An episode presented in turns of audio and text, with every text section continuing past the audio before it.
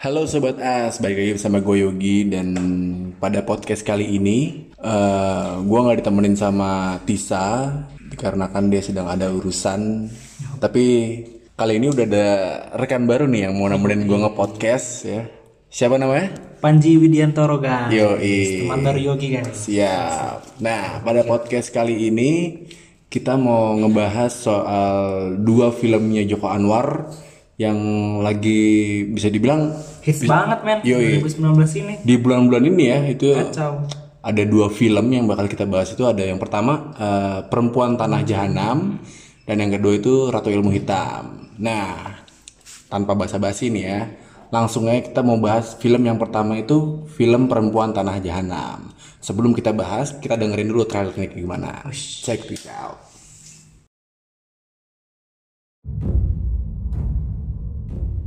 Gue nyesel banget ngajak lo bisnis.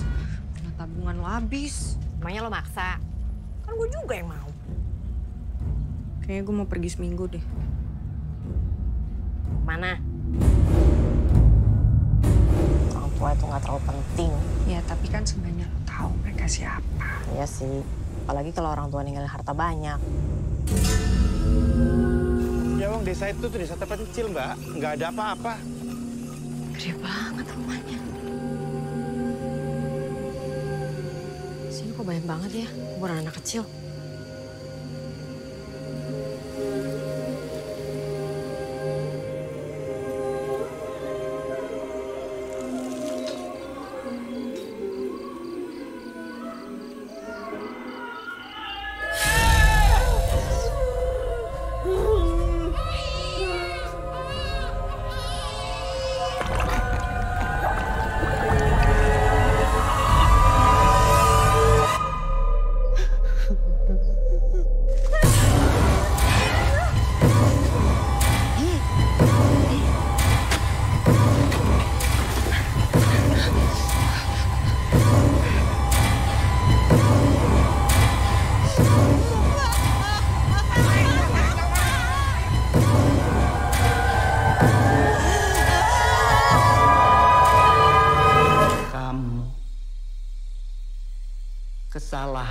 Harus aku hapus.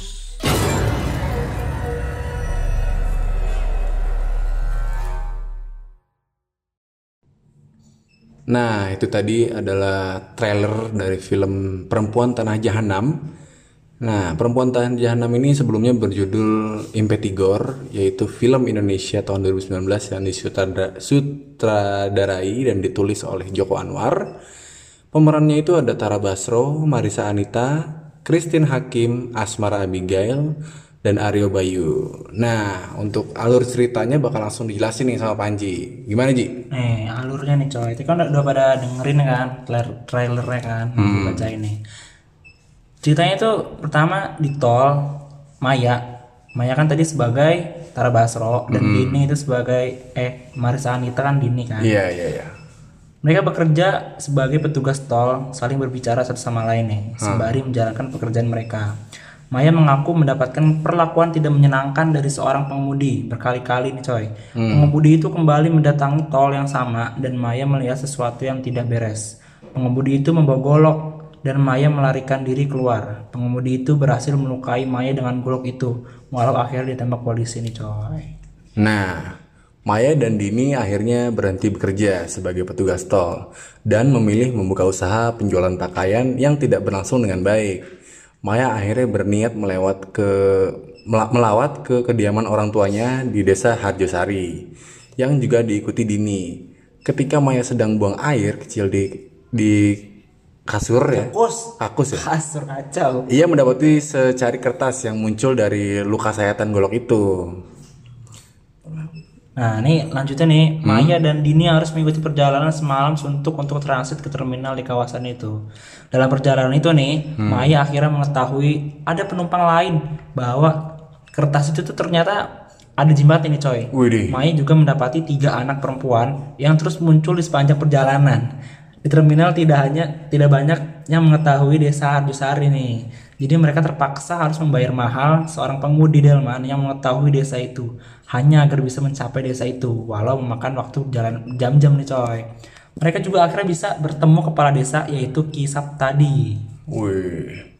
Nah, di rumah itu mereka yang menyamar sebagai mahasiswi yang melakukan penelitian di desa itu bertanya kepada Nyi Misni yang saat itu hanya satu-satu satu-satunya orang yang berada di rumah itu. Saptadi sering berpergian ke desa lain untuk melakukan pekerjaannya, yang lain yaitu dalang.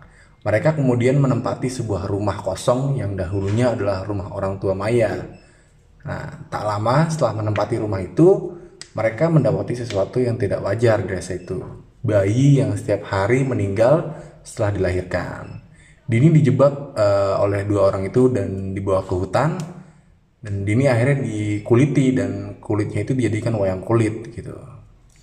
Nah, lanjutan ini, Rati menjelaskan bahwa ada seseorang yang tet- tetap dibiarkan hidup walau menanggung penyakit kulit di sekujur tubuhnya seumur hidup. Ia hidup sebatang kara di sebuah pondok di hutan. Mereka mengunjungi pondok itu. Dono Wongso membantai pemain wayang lain serta istrinya dengan golok yang sudah ia persiapkan sejak lama. Saptadi kemudian membunuh Dono Wongso dengan mengayat lehernya menggunakan golok yang sama. Nah, Maya menceritakan bahwa suami Ratih berusaha membunuhnya sebelum akhirnya ditembak mati di, di kelapa oleh polisi. Orang-orang di motor berbicara dengan banyak warga sebelum akhirnya ditembak mati. Salah seorang hantu anak perempuan memasuki tubuhnya dan sekelebat kilas balik ditampilkan. Nih lanjutannya nih coy. Maya kemudian mengajak Rati ke rumah tua itu dan menggali lantai tanah di rumah itu. Mereka mendapati tulang belulang anak perempuannya dan menggabungkannya bersama ketiga wayang kulit manusia itu ke dalam sebuah kotak yang kemudian dikuburkan kembali. Sementara itu, Misni dan warga mendapati Maya berada di rumah sakit, eh di rumah sakit rumah itu, sehingga Rati diminta melarikan diri. Maya mengancam mereka dengan sekop, tetapi seorang seseorang memukul kepala Maya dari belakang, sehingga Maya akhirnya pingsan dan digantung terbalik di hutan. Ratih yang melarikan diri mendapati Maya sedang dihukum warga, sementara Maya berteriak-teriak meminta dibebaskan. Saptadi bersiap-siap membunuh Maya. Maya akhirnya mengakui dirinya adalah bayi pertama yang dilahir tanpa kulit di desa itu. Misni yang panik dengan penjelasan Maya mulai mengancam membunuh Maya secepat mungkin. Saptadi yang tersadar dengan penjelasan Maya segera menghentikan upaya ibunya dan akhirnya bunuh diri dengan mengait leher lewat pisau yang direbutnya dari ibunya. Tidak terima dengan anaknya tewas bunuh diri, Misni ikut melakukan tindakan serupa. Sementara itu, seorang wanita mendatangi kerumunan warga dan melaporkan anak yang dilahirkan wanita lainnya pada saat yang sama. Pada saat sehat, sehingga kutukan yang berlaku selama 20 tahun telah sirna. Rati yang berada di, di situ meminta Maya melarikan diri dari desa itu dan Maya akhirnya menumpang truk ke kota.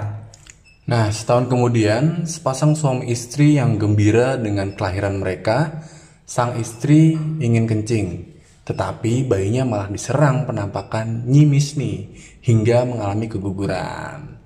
Nah, itu tadi adalah pembahasan mengenai film Perempuan Tanah Jahanam. Nah, menurut lu gimana Ji filmnya Ji? Menurut gua, gua kemarin nonton sih men. Iya. Itu tuh kan genrenya kan eh, thriller gitu kan, pembunuhan kan. Menurut gua itu tuh salah satu eh apa ya men? Joko Anwar yang nulis tuh nggak mengecewakan gitu, selalu Iya, bagus iya. gitu kan. Iya, iya. Dari kemarin pengabdi setan, sekarang muncul lagi perempuan tanah jahanam. Itu menurut gue keren banget sih men, kayak mengganggu pikiran juga. Dan Iya. banyak adegan-adegan yang menurut gue tuh menegangkan lah. Iya, dan Keren gitu iya dan di awal scene tuh kita emang udah ditunjukin Hmm. itu emang adegannya emang langsung ke konflik gitu kan. bener. Langsung dijelasin kalau misalkan si Mayanya ini emang udah dikejar-kejar gitu kan sama Hmm. orang desa Harjosari. Gitu. Nah, jadi gimana nih? Menurut lo filmnya Menurut gue recommended sih men buat ditonton di tahun ini men. recommended ya? Yo, Joko Anwar tuh tidak meng- tidak pernah mengecewakan lah kalau udah bikin film tuh udah langsung ya walaupun dulu sempat dia kan pernah ya, ng- ngasih informasi kan kayak dia nggak yakin sama filmnya cuma menurut gue ini yakin banget buat ditonton men harus ditonton men menurut gue Kalau menurut gue nih Ji, eh, perempuan tanah jahanam itu bisa dibilang apa ya? Keren sih buat film setelah yang Pengabdi Setan ya, yang sebelumnya di tahun sebelumnya itu Joko Anwar bisa dibilang berhasil sih di dalam film ini. Karena ya berbeda dengan film horor lainnya ya di film Perempuan Tanah Jahanam ini Joko Anwar tuh eh, nggak banyak gitu menampilkan sosok hantu ataupun kayak jump scare yang bisa jadi andalan gitu kan di film horor. Karena Joko Anwar juga bisa dibilang udah menurut dia tuh horor tuh nggak nggak harus ada sosok hantu yang terlalu banyak di scene-nya dan jump scare gitu kan paling itu aja sih Iya, dia bikin kayak gitu juga tegangnya dapet men. Bener nggak horor tapi ya tegangnya tuh selalu dapet dia. bener banget bener banget Mana itu musiknya kan keren banget kan. iya ditambah lagi backsoundnya itu aduh Uh, backsoundnya udah bikin merinding gitu kan. kacau kacau Iya kayak kabel setan gitu kan. Waduh itu merinding banget sih. Awal-awal udah deker lagu gituan kan. iya Kacau itu sih. Nah, film berdurasi 166 106 menit ini semakin menarik karena misterinya rumit dibuka secara perlahan. Rasa penasaran penonton seolah-olah dipupuk dari satu adegan ke adegan lainnya. Penonton diajak terus berpikir dan menduga mulai dari adegan Maya dan Dini menemukan kuburan anak kecil hingga mereka digantung terbalik. Nah, kan sih man itu jatuh. Iya, karena kan kayak udah chaos banget kan. iya tuh Misteri banget itu main kita harus ini siapa nih? gitu. sampai Dindi tuh berpura-pura jadi Rahayu dan itu menurut gue udah aduh parah dah. sih itu langsung. parah. si Dininya disayat kan. Iya, waduh itu berasa banget men. parah parah parah parah. Nah itu tadi adalah pembahasan mengenai perempuan tanah jahanam ya. Nah selanjutnya kita mau ngebahas soal film yang kedua nih. Apa tuh men? dari filmnya Joko Anwar. Wis, Ini, 2019 iya, langsung nih, dua kali nih. langsung dia. Kacau, gokil.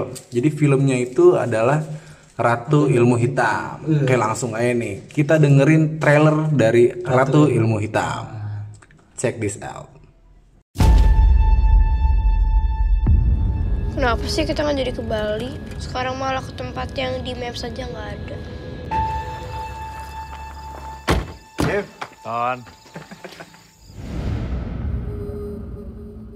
Ini Pak Bandi.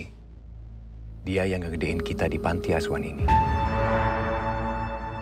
Kalian udah lama di sini? Wow, asik ya tempatnya.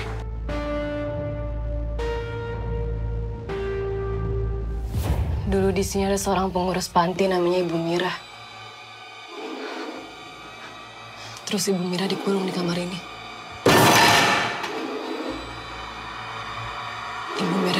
Pintu ini. Gedor pintu pakai kepala sampai kepala pecah.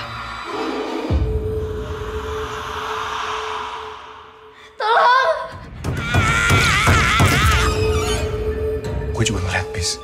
Isinya anak panti. Semuanya mati. Ini kejadian lagi, Nev. Dia nyerang kita dengan ilmu hitam. Buka! Buka!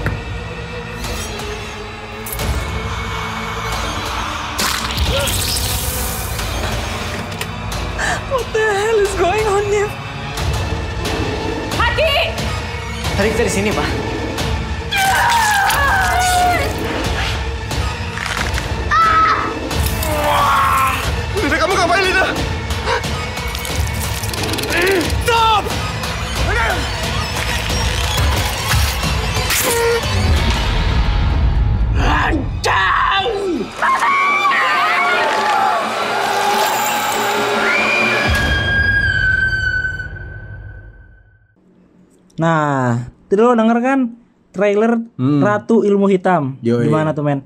Segitu aja udah bikin merinding men. Apalagi lo nonton langsung nih. Nah, gue bakal bahas tentang Ratu Ilmu Hitam sekarang nih. Ini kan dulu filmnya tuh tahun 1981 nih men. hmm Udah lama banget kan? parah Nah, filmnya sekarang itu disutradarai oleh Kimo Stambul dan Joko Anwar. nah Dua sutradara tuh men tuh keren banget sih menurut wih nih. Persatuan sutradara hantu men. Gokil yang kacau satu ya. yang satu yang satu bikin deg-degan ya kan, yang satu bikin traumatik men. Beh, Kacau ya? kacau sih kacau Nah, ini gue bakal bacain lagi nih. Pertama tuh ceritanya tuh Hanif yang diperankan oleh Aryo Bayu. Hmm. Iya. Dia datang sama istrinya yang bernama Nadia, Hannah Al Rashid nih dia. Hmm. Mereka udah punya anak nih men. Mereka Ah. ngajak tiga temannya. Pertama Sandi, Hmm. Ari Irham, Dina Zara JKT48 dan Haki Muzaki Ramdan.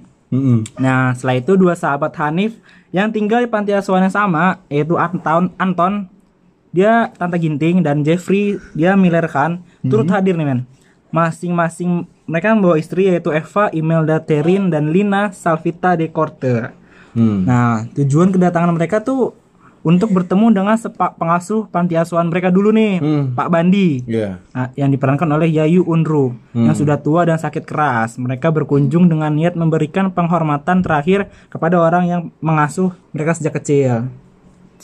Nah, film mulai memasuki inti cerita ketika mereka semua sampai di panti asuhan.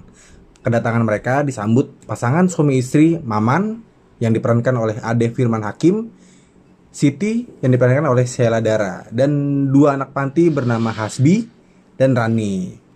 Pada panti asuhan itu terjadi kejadian yang sangat aneh. Mereka semua kena santet ya bisa dibilang. Nah, mulai dari munculnya kelabang yang berusaha masuk ke dalam tubuh sampai bentuk santet sadis yang menyebabkan tumpah darah. Menonton film Ratu Ilmu Hitam itu sebenarnya eh, seperti membaca komik sisa neraka. Kacau Iya kan? sisa neraka nggak tuh? Nah, sebagai sutradara, Kimo Stambul berhasil mengeksekusi adegan tersebut menjadi teror bagi penonton. Ia seperti tidak ingin memberikan napas ya bagi penonton Kacau. karena eh, adegan teror ini diberikan secara terus-menerus tanpa banyak jeda. Dan eh, semua adegan itu dibuat dengan baik eh, bukan sekedar untuk membuat penonton tegang atau agar mendapat label film horor yang meneror gitu kan.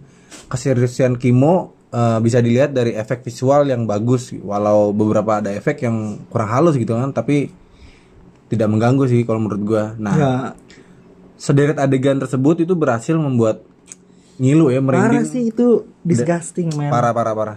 Seperti ketika banget gue Lina member- bermain dengan pisau ya sembari Iya, itu- bercermin. Aduh, itu, itu parah ganggu sih. pikiran sih Parah parah parah. Kayak gitu men. Dan ketika keluar serangga dari punggung Eva itu udah chaos juga sih parah, ya kan? Hello banget, hello shit gitu kan. Yoi. Capek banget ya kan. Nah, selain melalui adegan yang sadis, sebenarnya teror juga berusaha disampaikan lewat penampakan hantu. Sayang penampakan hantu dengan metode jump scare dalam film ini tidak cukup menakutkan. Review keseluruhan Ratu Ilmu Hitam memang meneror ya dan membuat Gila, ngilu, ngilu banget men. tetapi ya, Istanbul sama tidak menakutkan sih. Hanya Ya, nggak- jijik nakut takut tapi jijik banget. Iya kan? Ganggu pikiran sepanjang film tuh gue teriak-teriak, nggak berhenti ngomong kasar men. Hmm. Oke ok. Tadi kan kita udah bacain tentang alur dari Ratu Ilmu Hitam nih. Benar. Nah menurut gue nih Ratu Ilmu Hitam setelah gue tonton nih, Ratu Ilmu Hitam tuh bener-bener mengganggu pikiran gue, Hmm. Bikin gue ngomong kasar mulu men. Karena itu jijik banget sih adegan-adegan yang diperanin. Gue nggak ngerti lagi tuh penulisnya kayak gimana. Sepinter itu ngeracik cerita. parah ya dan gue juga menurut gue emang ini film tuh apa ya bisa dibilang dari awal filmnya kita udah dibikin jijik gitu kan Iya. pada di adegannya kalau menurut gue ini film kayak bukan emang ini genre emang genre horor ya Iya horror thriller sih menurut gue Horror kayaknya ya? sih iya. Dan ini parah sih efek visualnya tuh bener-bener dapet banget. banget. dapat banget. Itu yang paling jujur ya yang paling gue jijik tuh adegan yang pas si Apa tuh? udah bener parah banget tuh yang mereka semua udah di dalam satu ruangan. Wah. Itu bener bener mereka tuh kayak disiksa gitu kan di, Bener, kan dia udah disantet tuh. Iya. di satu ruangan tuh dia kayak disiksa gitu kayak mulai dari si mamannya ini satu keluarga itu gitu kan. Dan para rekan-rekannya si siapa? Itu kena juga sih iya, karena semuanya kan, dia kan tadi dibilang kan mereka tuh menciptakan neraka men di situ men. Hmm. dia dia nggak tahu ntar matinya dapat neraka apa enggak makanya diciptain dari sekarang tuh neraka tuh Hmm. men buat mereka mereka gitu men. Iyalah dari awal juga udah ketahuan kan udah tiba-tiba tabrakan lah tiba-tiba ada kejadian-kejadian. Menurut gua alurnya cepet banget sih. Hmm. iya langsung ke konflik langsung kan? ke konflik gitu men. Malam itu tuh langsung bener-bener iya. satu malam konfliknya bener-bener diselesain satu malam itu Iya. gitu kan. Intinya kalau mereka si orang ini tuh bakal mau menyantet gitu kan. Mhm. mau balas dendam ke Iya. mereka tapi dibikin gitu. rumit Ah, dibikin ini sebetulnya siapa sih? Gue cuma nebak-nebak iya kan. iya benar kayak dari pengasuhnya. Gua kira malah awalnya tuh pengasuhnya main yang kacau. Ternyata wah endingnya lo harus nonton sih men. Bener-bener tidak diduga ya kan? Iya. artis cantik gitu kan? Waduh. Iya.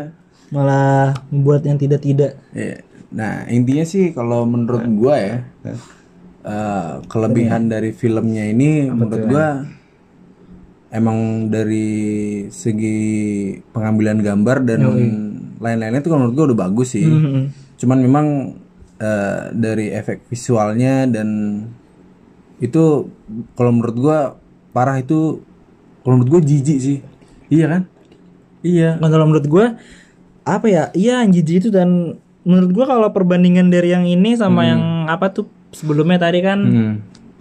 perempuan tanah jahanam nah itu menurut gue perbedaannya tuh di gorengnya itu men Iya. kalau perempuan tanah jahanam tuh masih menurut gue versi ringan ya men Hmm. ringan dari film thriller horornya Joko Anwar nih. Hmm. nah kalau Ratu Ilmu Hitam nih bener-bener versi hardnya lah gokil Iya. emang kolaborasi Stambul dan Joko Anwar Iya. kacau Parah kan? kacau banget men emang nah Hmm, gimana tuh? menurut lu gimana nih Yok antara dua film itu nih mendingan PTJ atau RIH nih Yok Kalau gua sih ya, Apaan tuh? Untuk karena gua udah nonton dua-duanya, Hmm. gue sih lebih prefer film Perempuan Tanah Jahanam sih. Waduh, kenapa tuh? Karena ini bukan ka- bukan karena alurnya RIH itu nggak nggak nyambung atau gimana, tapi emang kalau menurut gua eh, yang lebih jelas buat ditonton tuh kalau menurut gue ya Perempuan Tanah Jahanam gitu Hmm. Oh kan gitu, karena benar eh, konfliknya jelas gitu kan. Dan kalau menurut gua RIH tuh kayak lebih main ke visual effect sih. Visual jadi effect, bener kalau menurut gua kurang sih. Joko Berarti Anwar. mendingan? Mendingan perempuan tanah jahanam. Perempuan Tanah Jahanam. nah kalau dari kalau sendiri nih. menurut gua ya, kalau menurut gua sih lebih baik Ratu Ilmu Hitam sih, Yok. hmm, Soalnya oh, gitu. kalau menurut gua Ratu Ilmu Hitam itu paket lengkap. ya Horornya ada, Hmm. thrillernya ada, sadisnya semuanya ada di situ, men. ya Bener-bener tapi kan Apa tuh? perempuan tanah jahanam juga sadis dia ada sayat-sayatannya juga biasa. Cuman dia nggak nggak bikin gue pusing gitu, nggak bikin Hmm. dia emang bikin mikir, cuman Heeh. cuma biasa aja gitu kayak udah udah habis nih ceritanya nih gitu kalau ratu kalau ratu ilmu hitam tuh nih kapan beresnya nih film nih itu yang kalau gua ngomong kayak gitu tuh udah berarti udah parah banget itu men gua udah enak banget 40 menit pertama gua udah nggak kuat men gitu iya itu menurut gua keren sih harus ditonton banget itu Oke, nah jadi sobat as itu tadi eh, pembahasan singkat mengenai dua filmnya dari Joko Anwar Hmm. Iya. dan kalau menurut kalian gimana nih? Nah, Dari kita serahin ke ini? kalian nih Iya, penonton-penonton ya. nih. Lu bebas mau milih PTJ atau RIH nih. Lu Buru-buru Iya. nonton lah karena udah mau habis ya PTJ ya. PTJ sih katanya iya, minggu-minggu ini udah mau ini selesai, ya, tapi iya, RIH masih panjang. Masih panjang, masih bisa ditonton lah. Yoi. Masih bisa menegangkan. Nah, Gimana mungkin nih? Itu aja. kita cukupin aja ya podcast kali ini ya. Gimana? Oke, oke, oke, oke. Karena kita udah bahas eh, dari pembahasannya PTJ, Hmm. alur PTJ dan Hmm. RIH segala iya, macam itu udah gitu kan. semuanya nih, men. Uh, tinggal kalian silahkan nonton sendiri Hmm. film PTJ dan RIH. Gua Yogi Pradito. Gua Panji Widiantoro pamit turun diri. See you guys di podcast selanjutnya. Oke, bye bye.